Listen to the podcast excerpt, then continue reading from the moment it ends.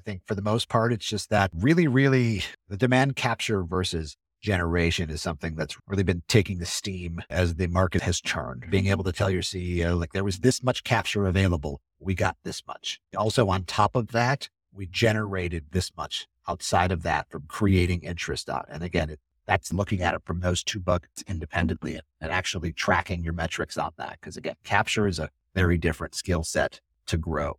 Absolutely. It's it's uh, simple and fundamental, but it's extremely important, especially when you've got to, to do more with less reach for the low hanging fruit and then go up to the next level if you can, if you have anything left. And make sure everyone knows how much low hanging fruit there is, right? Right. And yeah. Knowing that the tree isn't always full, right? It goes like the, the market Mm-hmm. economy will make the amount of fruit available to be picked up and down, right? And Mm-hmm. like that, you're everything that you do from a reporting standpoint, especially in marketing to your team and your bosses and your executives should shouldn't be what did we do? It should be this is what we did and this is what was available in the market mm-hmm. right? You have to create that perspective because that, you know, that sets you up for success. Every SaaS company plays for high stakes, but what does it take to dominate the market right now? Welcome to Paris Talks Marketing, the podcast where we dive deep into the latest trends and strategies in SaaS marketing that are really working today. I'm your host, Paris, and our guests are SaaS CMOs, founders, and specialists, and we discuss one trendy topic in the industry per episode. Ready to unlock the true power of marketing strategy? In this theme, we'll explore the world of cutting edge marketing strategies and tactics that are shaking up the SaaS industry. We'll share insights on testing new tactics and uncover the latest developments from digital landscape giants like Google, Facebook, and LinkedIn. We'll also explore how AI is revolutionizing the digital landscape and transforming marketing tactics. So grab your headphones and get ready for a marketing strategy masterclass with Paris Talks Marketing. Hi, everyone. Welcome back to another episode of Paris Talks Marketing. And today, my guest is Chris Rack. Chris is the CEO of MRP, a company that connects B2B marketers with revenue propelling demand solutions across the buyer journey. Chris's 17 plus years in B2B sales and marketing technology include scaling organizations from sub 10 million to 80 to 100 million in annual revenue. His journey reflects a commitment to driving success for teams and clients, fueling MRP's mission of impactful B2B connections with advanced account intelligence. All right, Chris, welcome to the show. Great. Thanks for having me, Paris. Appreciate it. Great to have you on. I'd like to learn a little bit more about MRP. What is the biggest problem that you're solving? Um, really, it's a, a consistent pipeline generation that's attributable to the marketing side of the house, right? Mhm. So we do a really good job of kind of, I guess you would say, making the haystack smaller, right? Giving um, our marketing customers a, a tighter focus group of accounts to focus in on, and then offer them a, a pretty robust suite of solutions to generate leads at all stages of the buyer journey to pass on to their selling org. So we work with, you know, some companies at the very top of funnel to kind of build that community of, Mhm. target ICP decision makers that they can nurture and kind of work into, you know, pipeline and revenue long term. And then we also have some solutions at the very bottom of the funnel or by bottom of the buyer's journey, looking to kind of more demand capture, where you're looking for the hand raisers to turn into short term pipeline and revenue for their selling orgs. And uh, we'll probably get into this a little bit more deeply later, but I also like to think about demand generation versus demand capture. And I, I do think in a lot of cases, it depends on the business. If, if it's an established, if, if it's a company in an established category where there is a lot of demand, and I think in terms, first in terms of search demand, we typically think, well, are you doing demand capture well enough? Are you getting in front of the people that are raising their hands today? They're in market with high intent if it's a less mature category or if it's a company that's really creating a whole new category uh, in a blue ocean or a purple ocean or whatever it is but people aren't really aware of that that their kind of solution even exists. They might not even be aware of the problem that they have which that solution solves. Then i think this is more of a demand gen exercise to make people aware. How do you assess for your clients and companies that you work with how do you assess how much effort resources budget should we put on demand generation versus demand capture? Yeah, I mean, I think in the B2B space, there's there's there always should be a little bit of both happening, right? A little bit of budget, a little bit of resource focused on both capture and generation, right? But the first assessment thing from a go-to-market standpoint is is again that your TAM and you know, target ICP and just the size of it, right? If you have there's a 50,000 transactions a year for your product or solution in your space, then obviously you're you're looking to more capture because you know that there's a Mm-hmm. consistent flow of buyers in market and it's just about finding them and scooping them, right? But if you have a Mhm. very a little bit more specific product where you know there might be 2000 transactions totally a year, right? Trying to find someone in market is like, again, shooting fish in a barrel. You know, somewhat impossible. So you have to really focus more of your efforts on creating demand long term. So when one of those 2000 transactions pops up, the first thing they think about is your company and they're coming to you, right? So Mhm. easy example. If I were to, if I were to be selling voice over IP or phone system solutions or instant messaging or website chat, something that literally could be sold to every business that has a website or a phone, right? Then I would be Mhm. heavily focused on demand capture, right? If I'm, if I was selling a very high end enterprise software solution that gets purchased once every six years for multiple millions of dollars, like an ERP at, you know, a lot, you know, a, a very large ERP to Fortune 1000 companies, I'd be looking more of a generation standpoint. Cause again, trying to identify in market buyers in a very, when there's just not a lot of transactions is really hard to do. So that's how I would attack it. Yeah. And I would presume that demand capture, you expect to see results much more quickly than you would with demand generation, right? And Yes. It's very much a long game. Right. And it's, the game, hardest yeah. thing for, it's the hardest thing for CEOs to understand. And I think that the capture versus, you know, generate conversation is a relatively new one in our space. Right. But I think it's helping Mhm. some CEOs understand it a bit more. Right. There's only so many people in market right now in our space. We can't, we can't just magically go to Google and create more searches. Right. Then we can't Mhm. can't just magically create more buying, especially now in a down economy. The amount of in market buyers, given the, with the, where the economy sits, is significantly lower. And that's why a lot of go to market motions, especially in the B2B SaaS space, are breaking right now mm-hmm. because there's been so much focus on capture, right? And the short term wins and, and heavily investing in capture to grow fast and then sell or get a big valuation or something of that nature. That now that it's not happening and there's not as much in market, there's a lot of go to markets that are just, you know, leaders that are just, they're kind of pulling their hair out trying to figure out what am I supposed to do? do you think a lot of people that are putting that are still putting pressure on marketing teams to maintain growth in this current economy? Do you think it's it's really naive or it's misguided that, that you can still expect um, even even with less budget and less demand in the market, you can expect the same kind of growth? I mean, is it how can you still have a high pressure to grow fast, but really a need to do demand generation, which is a long game? it's we're unfortunately in like a real the hardest phase of, of a transition from you know what was a, a very booming economy especially in tech from likely t- roughly 2018 to 22 or the early parts of 2022 where a lot of it I mean, the problem is a lot of investment happened in businesses in that segment right with based on go to market motions and, and analytics and data that is now completely completely irrelevant given the market economy change right so Mhm. the pressure the pressure is coming from expectations, you know, from years from investments that happened years prior that now just aren't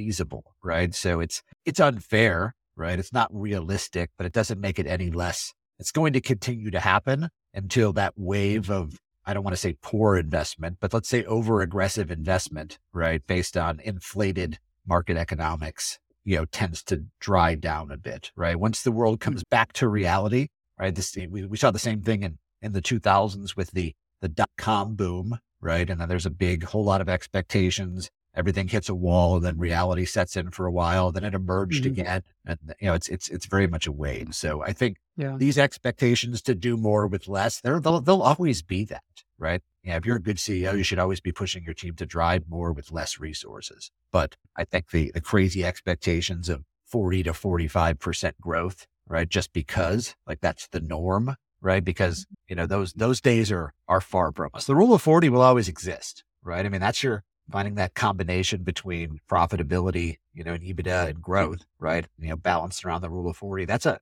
that's a that's a function that I don't think ever will go away, right? But what will has moved away is the is leveraging 80% growth and negative 40% profitability to hit that rule of 40, right? And that's where the business is shifting more to slower, smarter, but still aggressive growth metrics combined with profitability. Hey, uh, I might have missed it, but, but tell me again, what is the rule of 40? Um, so it- if you're looking at you're upon your growth, right? Percentage growth, right?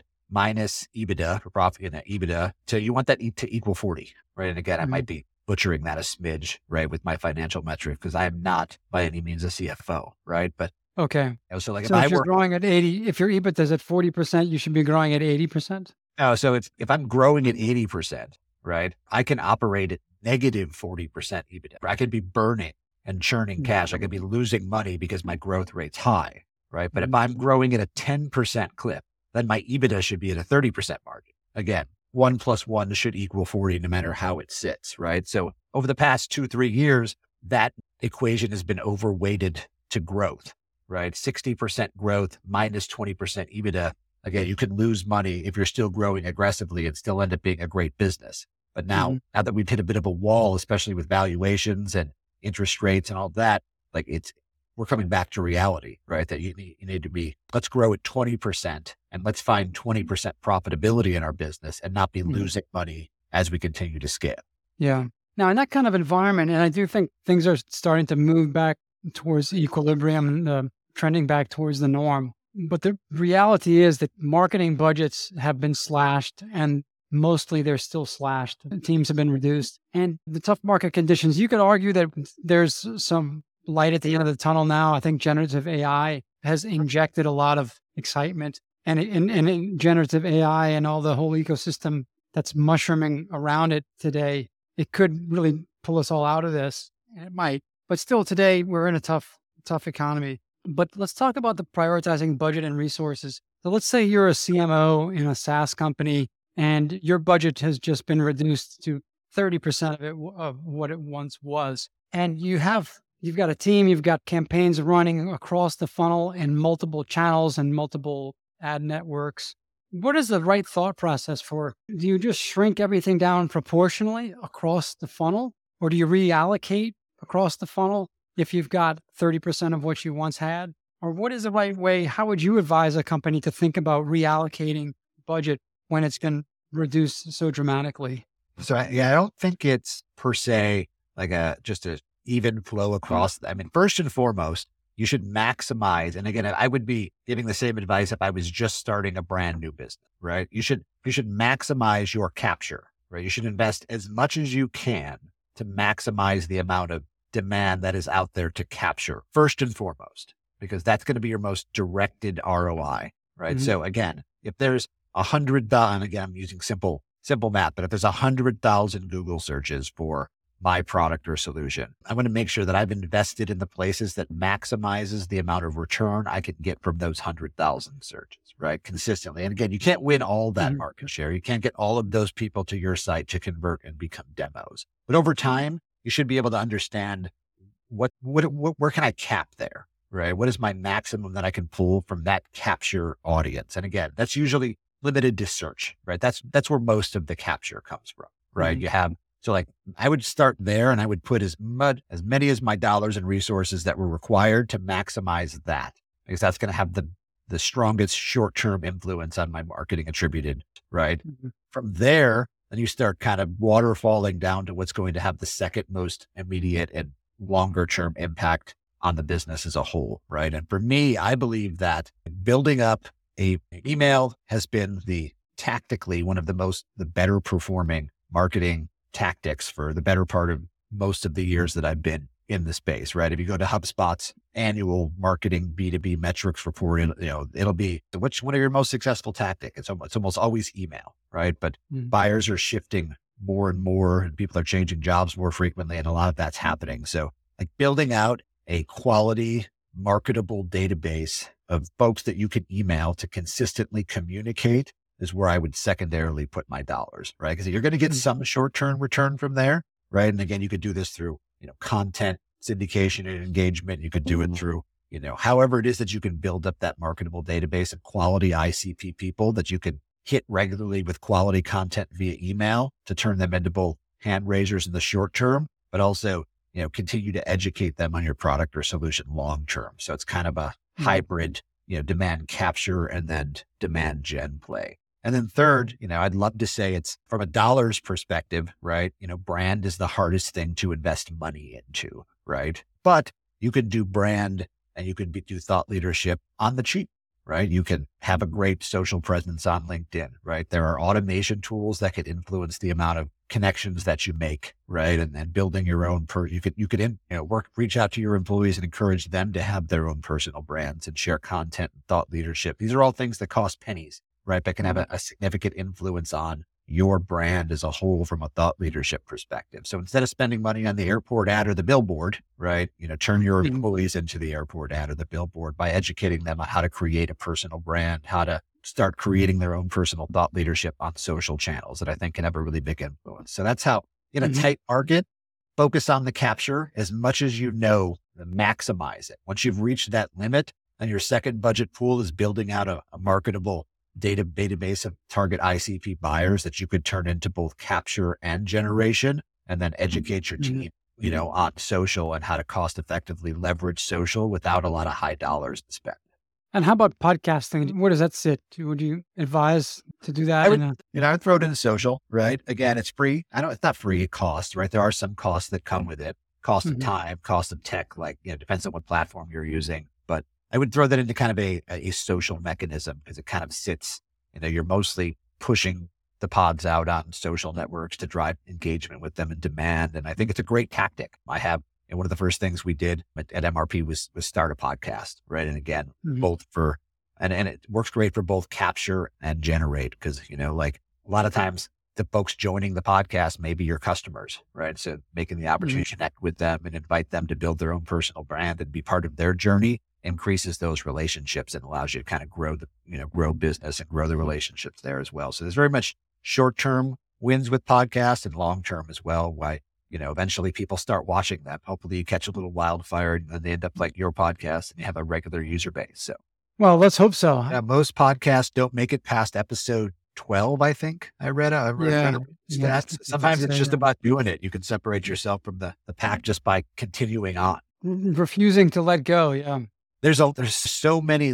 I guess you would say lurkers, right? I mean, LinkedIn and, and different social channels, like there's such a big focus on likes and engagements, right? And, and, and I, I get it, right? But I, I can tell you that more people and events and places that, that have been reference my social, um, and things that I've said on it or things that I say regularly that, than have ever commented on, right? I'll meet people and they're like, Oh, I love, cause I, I do a, one of my common posts is I do a, a, a post every Monday or Tuesday, like you know, referencing Mr. Miyagi and the karate, the Karate Kid, right? Whereas you know, 2 mm-hmm. rules for two rules for something, and it's always like rule one, do this. Rule two, first learn rule number one, right? So it's one of my regular posts, and I can't tell you how many people I meet at events who reference Mr. Miyagi, who never commented or posted, or I've never had an engagement with socially. But it, it just goes to show that like people do watch, people do listen, people do resonate. There's a lot of lurkers on things like podcasts and socials that never engage, but doesn't mean mm-hmm. you're not reaching them. You're not kind of engaging with them. Yeah. Well, I think that, yeah, that's happened to me also. And I, I can really relate to that, that sometimes I might not get this, the social engagement, but then in person, people, people say, yeah, I keep seeing you and keep it up. So that gives me a lot of encouragement. It does. It really is. So, yeah. Well, let's, let's stay on this theme about how to do more with less. And let's talk about getting a marketing plan approved by your CFO. So now the CFO is a new player and one of the one of the gatekeepers to the marketing budget. And the CFO doesn't really understand or appreciate very much anything in marketing. That they see they, they see this as a cost, not as an investment. And you got some specific recommendations here. So how would you advise a, a CMO or a marketing director to get their plan approved through the CFO and then ultimately up to the CEO?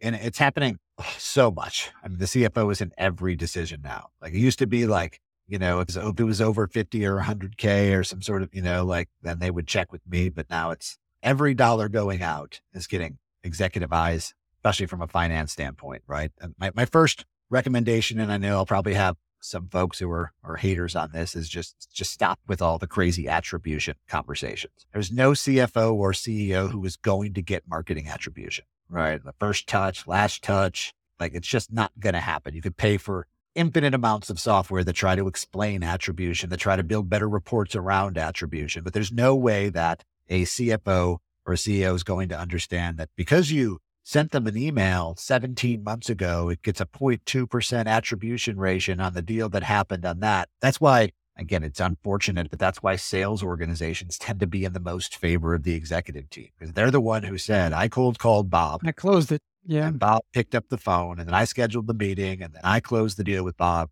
and they can, and then that's what happens. But you know, like either, you know, they don't see the 300 touches to Bob that happened via email and syndication and other touch points that contributed to that. But again, it's just that there are battles to fight and that isn't one of them. Right. So as you, anything you do from a marketing perspective, you have to showcase like when I pitch to my customers, right? I have what we call a, uh, the CFO slide. It's three things. It's one slide. How much does it cost? What do I get? And why does it matter? Mm-hmm. If you can't, if you can't explain it to a CFO or a CEO in one slide with three bullets, then you're ice skating uphill. Yeah.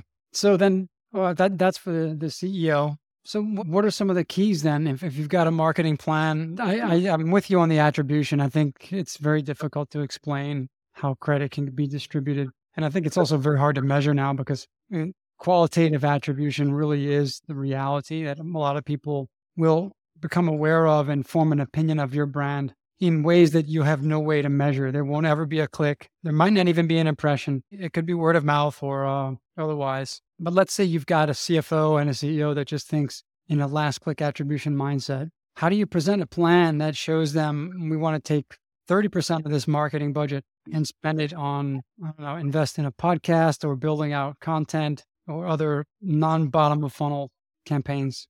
Yes, it's easy. I mean, it's easy to easy to showcase what not to do, right? Don't focus on attribution, right? But you know, mm-hmm. here I am saying, well, what am I supposed to do then, right? So the first thing is first and foremost, make sure that they know that you've maximized all of the bottom of the funnel, right? Capture resources within your budget scoop, right? Like the 1st mm-hmm. like you should say, hey, we're spending X amount of dollars here, right? Identifying people who are in market for what we sell right now, right? And I cannot put any more dollars into this. There are simply no there are simply no more buyers that are in market, right? So you, you could give me a hundred thousand dollars a month more to spend on Google and it would do nothing for our business, right? So that's the first conversation that has to happen. You have to make them confident that you've exhausted the resources and finding the low hanging fruit. Because every executive thinks there's got to be people out there looking to buy. You just have to go find them. That's your job marketing. Explaining to them that there is a law of diminishing returns. Here's the amount of searches here's the amount that we can realistically capture given our market share, given the amount of vendors in our space and et cetera. And there's nothing I can do with this specific segment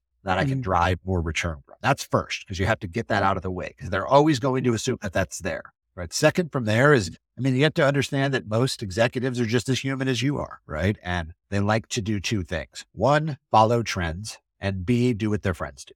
Right. Like those are two human characteristics that even the most seasoned executive will fall, will, will definitely roll for, right? So the easiest way to get someone to, to get a CEO to buy into something that you want to do is showcase somebody, a company in your space or another CEO that they, they're connected with or someone that they know or someone that looks, acts and talks like them in the space and say that they're doing it and seeing success. If you want to start a podcast, show your CEO three podcasts that your competitors are doing and say, we're missing out mm-hmm. because our competitors are doing it. You want yeah. to spend money on brand with a billboard or whatever, show them mm-hmm. two competitors in your mm-hmm. space that are doing it. Right. And again, that keeping up with the Joneses mindset works wonders with executives. Right? Yeah. That's, well, that, that's also a very, a very great sales tactic in general, whether if you're selling to your CEO or if you're selling to anyone else's CEO.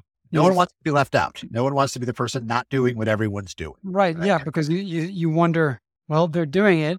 I'm not doing it. They must know something that I don't know. And I need to do it to, to know what I don't know. So it works, works a, t- like works a ton, right? Basic human psychology. The other thing you can do like, to get your things approved is go on the offensive. What happens, and especially in marketing teams, right? It tends to be a very reactionary thing, right? I got my budget cut, right? And what, mm-hmm. and the miss there for most marketing leaders is that like, you know, the market's bad, right? Like all you got to do is jump on LinkedIn in the first part of 2023 to read every technology company in the world laying off thousands and thousands of people to know exactly where this ship is going, right? Mm-hmm. But most didn't get on the offensive, right? Go to the CEO, go to the CFO and say, here's my plan for reducing cost in my business, right? That way you can control the narrative. You're controlling how much the cost is. You're controlling what parts of the business you are cutting versus having somebody come in who is looking at an Excel spreadsheet and say, you should cut this, this, and this usually headcount, right? Maybe you didn't want to cut headcount. Maybe you wanted to cut tools, software, services, et cetera, or paid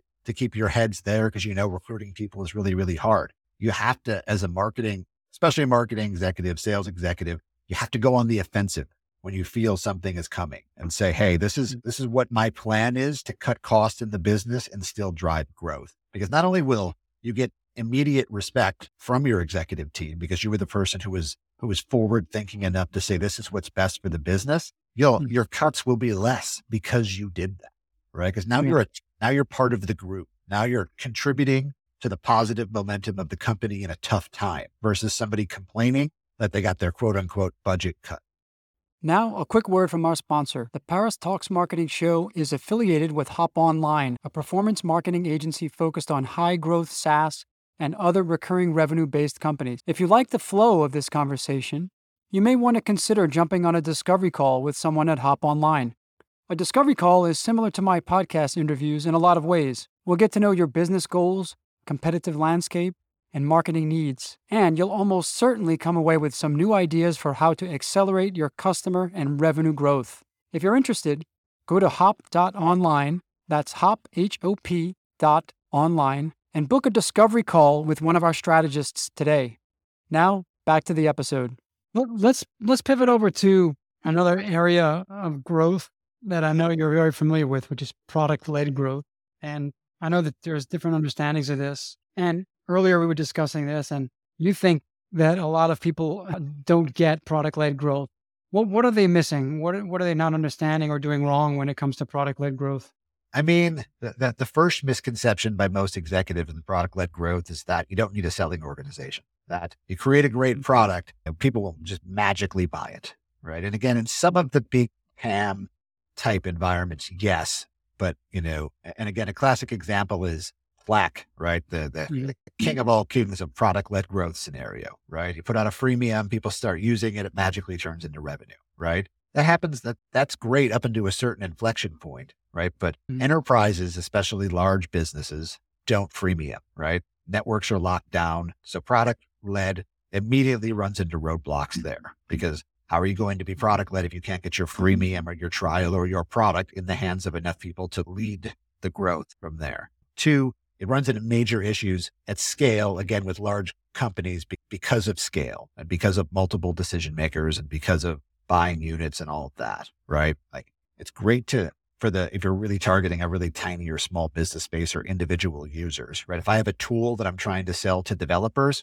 product that's great because developers mm-hmm. usually maintain their own stack, some of them paper tools themselves to make their day productive. But enterprise selling at large scale, you're always going to run into issues, right? Two, just because you make a great product that might be a freemium doesn't mean that people know it exists or will be able to find it. And, and that equation cost a lot, right? Like most product led quote unquote companies burn, burn and churn millions of dollars monthly in sales and sales, but mostly marketing cost in paid search and billboards and brand and all of that because those, I mean, some of there's some virality to those products, right? But it's not exclusive, right? Like mm-hmm. sometimes that virality is, is, I guess you would say that fire is caused by spending a whole lot of money on paid mediums to get that mm-hmm. viral start, right? Mm-hmm. And, and yeah. especially now in a tougher economy where unit metrics are, are more difficult and there's a lot mm-hmm. more scrutiny on actual outbound spend, creating that virality to really grow on a purely product led model is really, really challenging. So it's, you know, but if you look at all of the, I mean, you could probably count on this many hands, this many fingers, the amount of product led companies that have truly scaled Slack, Canva, Atlassian, right? I would maybe say HubSpot. I would put HubSpot in that list with their free CRM. Right. Yeah. Yes, but the, but they really, but I mean, HubSpot really grew as one of the first content led companies. I think, right? They yeah. they created ridiculously great content that wasn't about their product, that was just designed to help businesses and marketing, right? And they drove a whole mm-hmm. ton of people to HubSpot as a thought leadership in that space, and then said, "Oh, and by the way, we have a CRM, right?" Mm-hmm. So. But even so, ad add HubSpot in. We're at four. I've been doing this 17 years. You've been doing it a long time. We're, and we're, we're struggling to get past four, right? So mm-hmm. there's outside of those four, there's, you know, thousands who try, right? Who have freemiums, who have product led motions that no one knows anything about. because mm-hmm. again, it's. Wouldn't it's, you say to, just to take the contrarian view here, Chris, that even sophisticated enterprise buyers, if they have the ability, would still prefer to, if they're well educated and have done research in the space, or maybe even switching from a, another product, so they know they know the category, they know the features, they know what they want. Wouldn't they prefer to quickly get their hands on the product to see quickly is does this do X Y Z better than my current option? rather than commit to like an hour on a, on a demo call with a salesperson?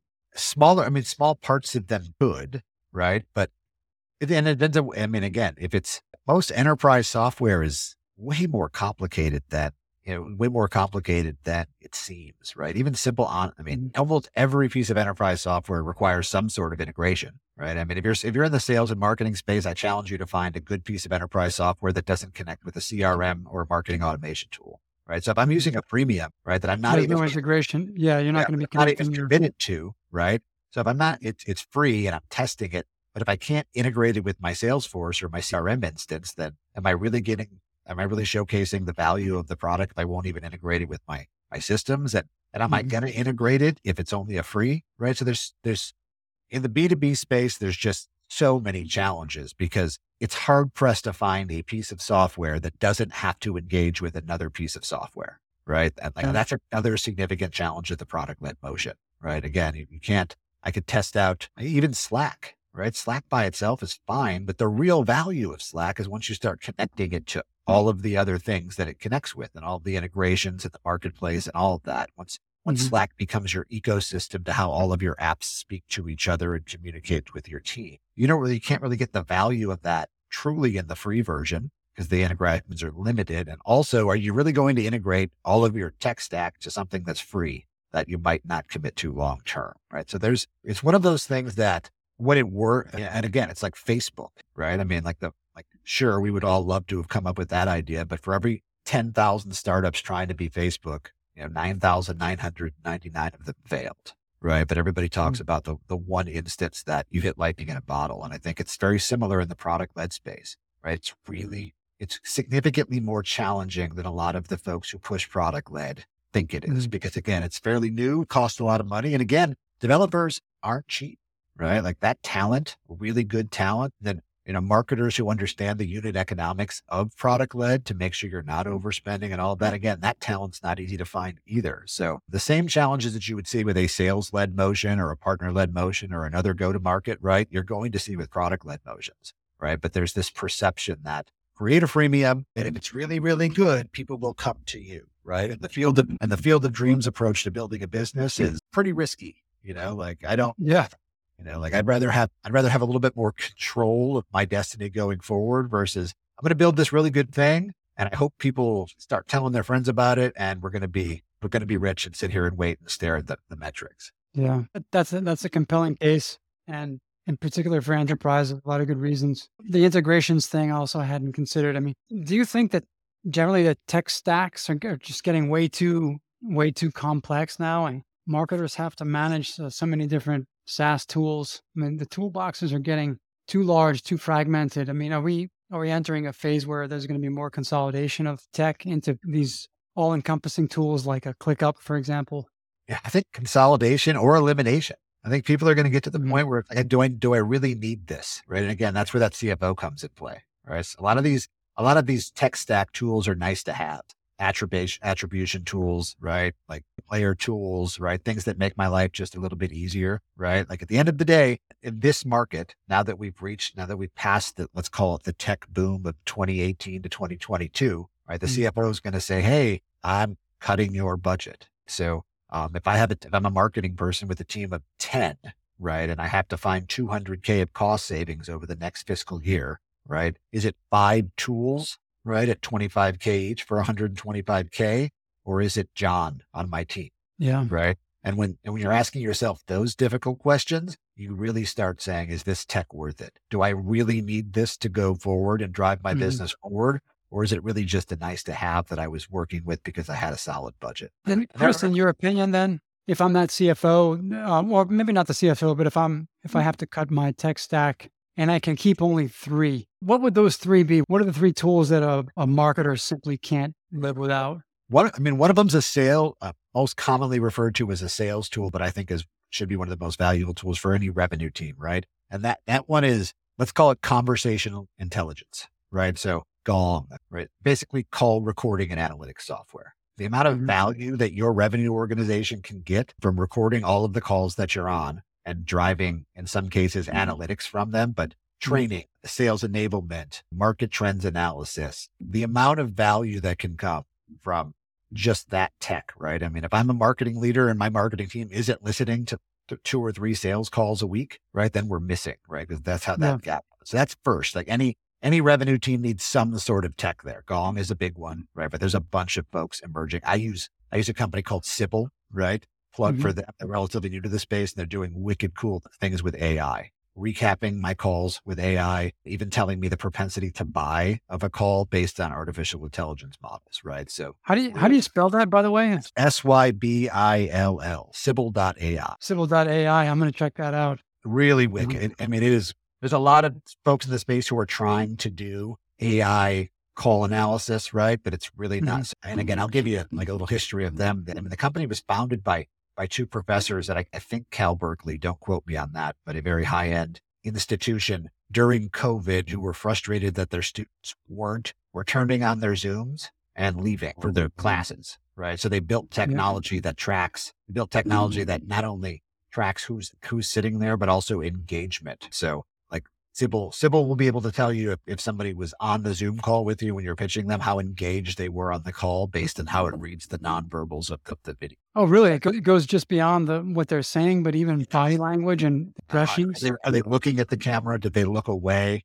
Etc. It's really, really cool. Like, and again, I, I don't, I don't usually get geeked out by software, right? But this one, this one geeked me out. And so that one, I mean- I mean, obviously you need a CRM, right? Like something. You need a CRM that basically houses all account Yeah. level, contact level information from an analytics standpoint. Like that's Mhm. foundationally you need it. You know, but but outside of that, I mean, I marketing automation tools, right? With you know, most Mhm. marketers would say you need that in the stack, but I, I think you need something there, but not as much as you used to. You know, I think email is going to be hard to a harder medium to keep engagement with long term, right? Um, just given that a lot of mailboxes are getting tougher just to just to get into via a lot of Yeah. anti, you know, like that and and a lot and there's so much there's just so much messaging happening now.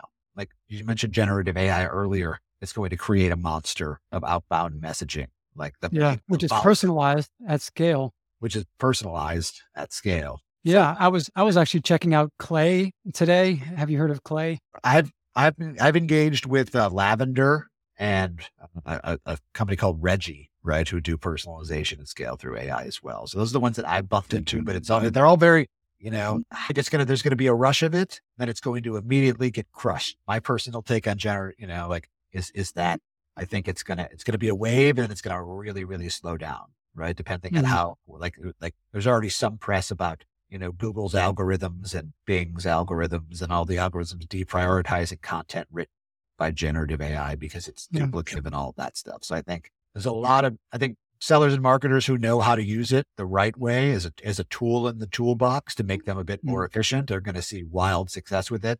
Those Yeah. who rely on it to replace tasks from an automation standpoint, I think will struggle. Yeah, I fully agree. I think of it as if you're using it to create content that is designed, well, first of all, for SEO, if you, if you want to get content ranked in search, that, that's a losing strategy. But if you need to scale out content, like we had an idea in our agency recently that we've worked with hundreds of clients over the years, but we only have published maybe around 20 case studies. Could we use generative AI to publish 100, 200 case studies like in one month? Because if we can pull the right information from those projects, however old they, they may be, could, could we write case studies that are still good enough, well written, compelling? And they generally tell the story. It wouldn't be as good as a human writing them, but we could do 100 in a month.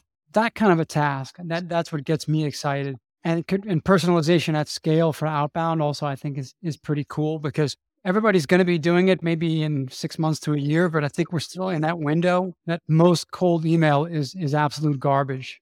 I mean, I, most of the cold email that I get on a daily basis doesn't even say hi, Paris, but it just says hello there, you know. And, and as soon as I see that, I just know, oh God, this is this is inexcusable that you didn't even, you know, plug in a merge tag with my first name, you know.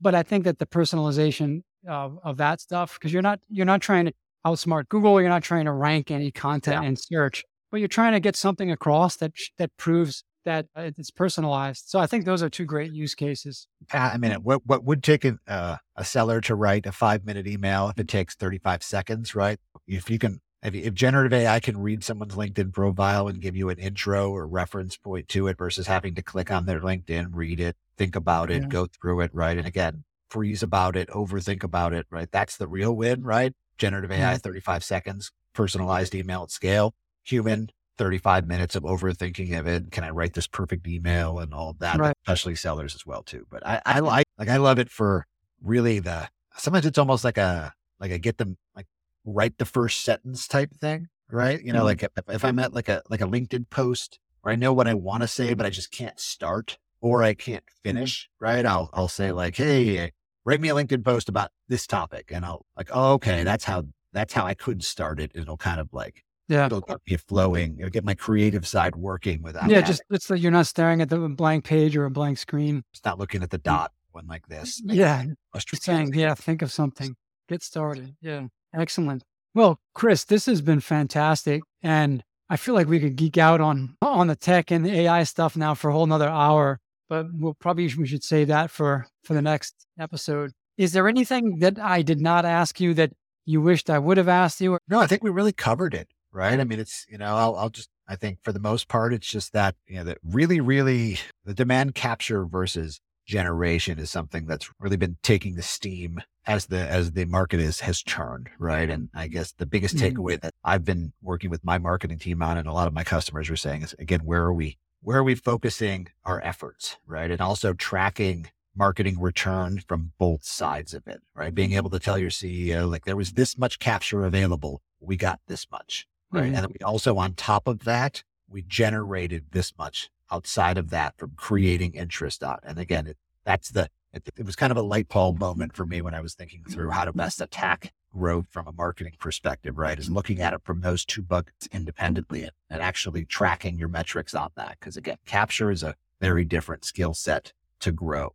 Absolutely, it's it's uh, simple and fundamental, but it's extremely important, especially when you've got to to do more with less. Reach for the low hanging fruit, and then go up to the next level if you can, if you have anything left. and make sure everyone knows how much low hanging fruit there is, right? Right. And, Yeah. knowing that the tree isn't always full, right? It goes you know, like the, the market mm-hmm. economy will, will make the amount of fruit available to be picked up and down, right? And mm-hmm. like that, you're everything that you do from a reporting standpoint, especially in marketing to your team and your bosses and your executives should, shouldn't be, what did we do?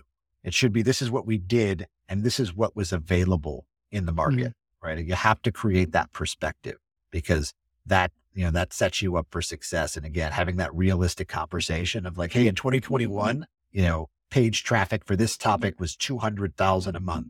Right now mm. it's 75,000, right? So mm-hmm. I'm, a lot of times what's happening now is you're actually, most marketers are acquiring more capture per volume than they were historically. So like Mhm. what might be a decline in overall number of leads or pipeline or ROI might mm-hmm. actually could be rephrased as, Hey, actually we're doing better. In 2021, we had this many leads out of this much search, right? In Mhm. 23, we have this many leads, the same or a little bit lower out of one third of the opportunity. Look how Yeah, we're our- capturing a higher share of qualified searches. so that's because a key metric. Yeah, we've take. improved our messaging. We've we've improved our click through rates, our conversion rates on landing pages, all the basic blocking and tackling. And every executive will get that. Okay, that makes sense now, right? Versus looking at it just on a pure "what did you do" metric, right? Mm-hmm. Looking at the looking at the history of what was what the opportunity was versus what you did will will help teams not only you know continue to grow but continue to get investment from their leadership from a budget and and that perspective. Yeah.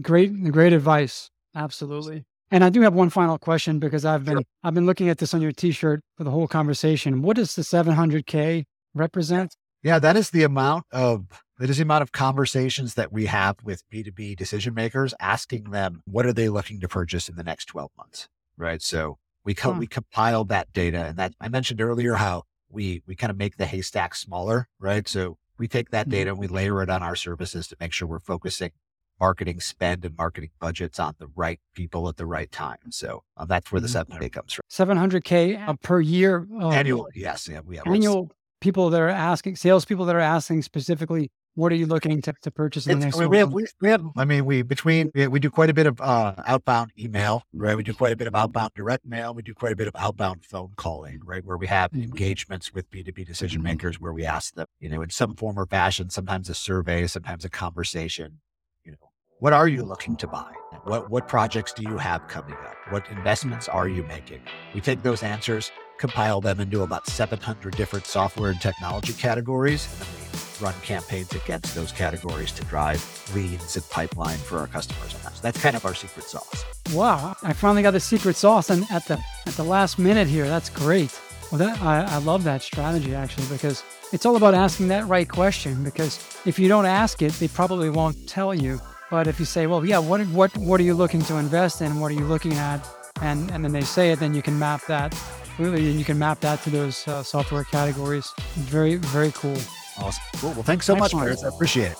Yeah. Well, thanks for spending the time with me, Chris. I'll let you get back to it and uh, have a great day ahead. Thank you. Thank you. Another great episode in the books. Hope you enjoyed it. If you want to get notified when future episodes drop, be sure to subscribe to Paris Talks Marketing on your favorite podcast player. And to learn more about our growth marketing agency, visit hop.online. That's hop, H O P dot online. Have a great day.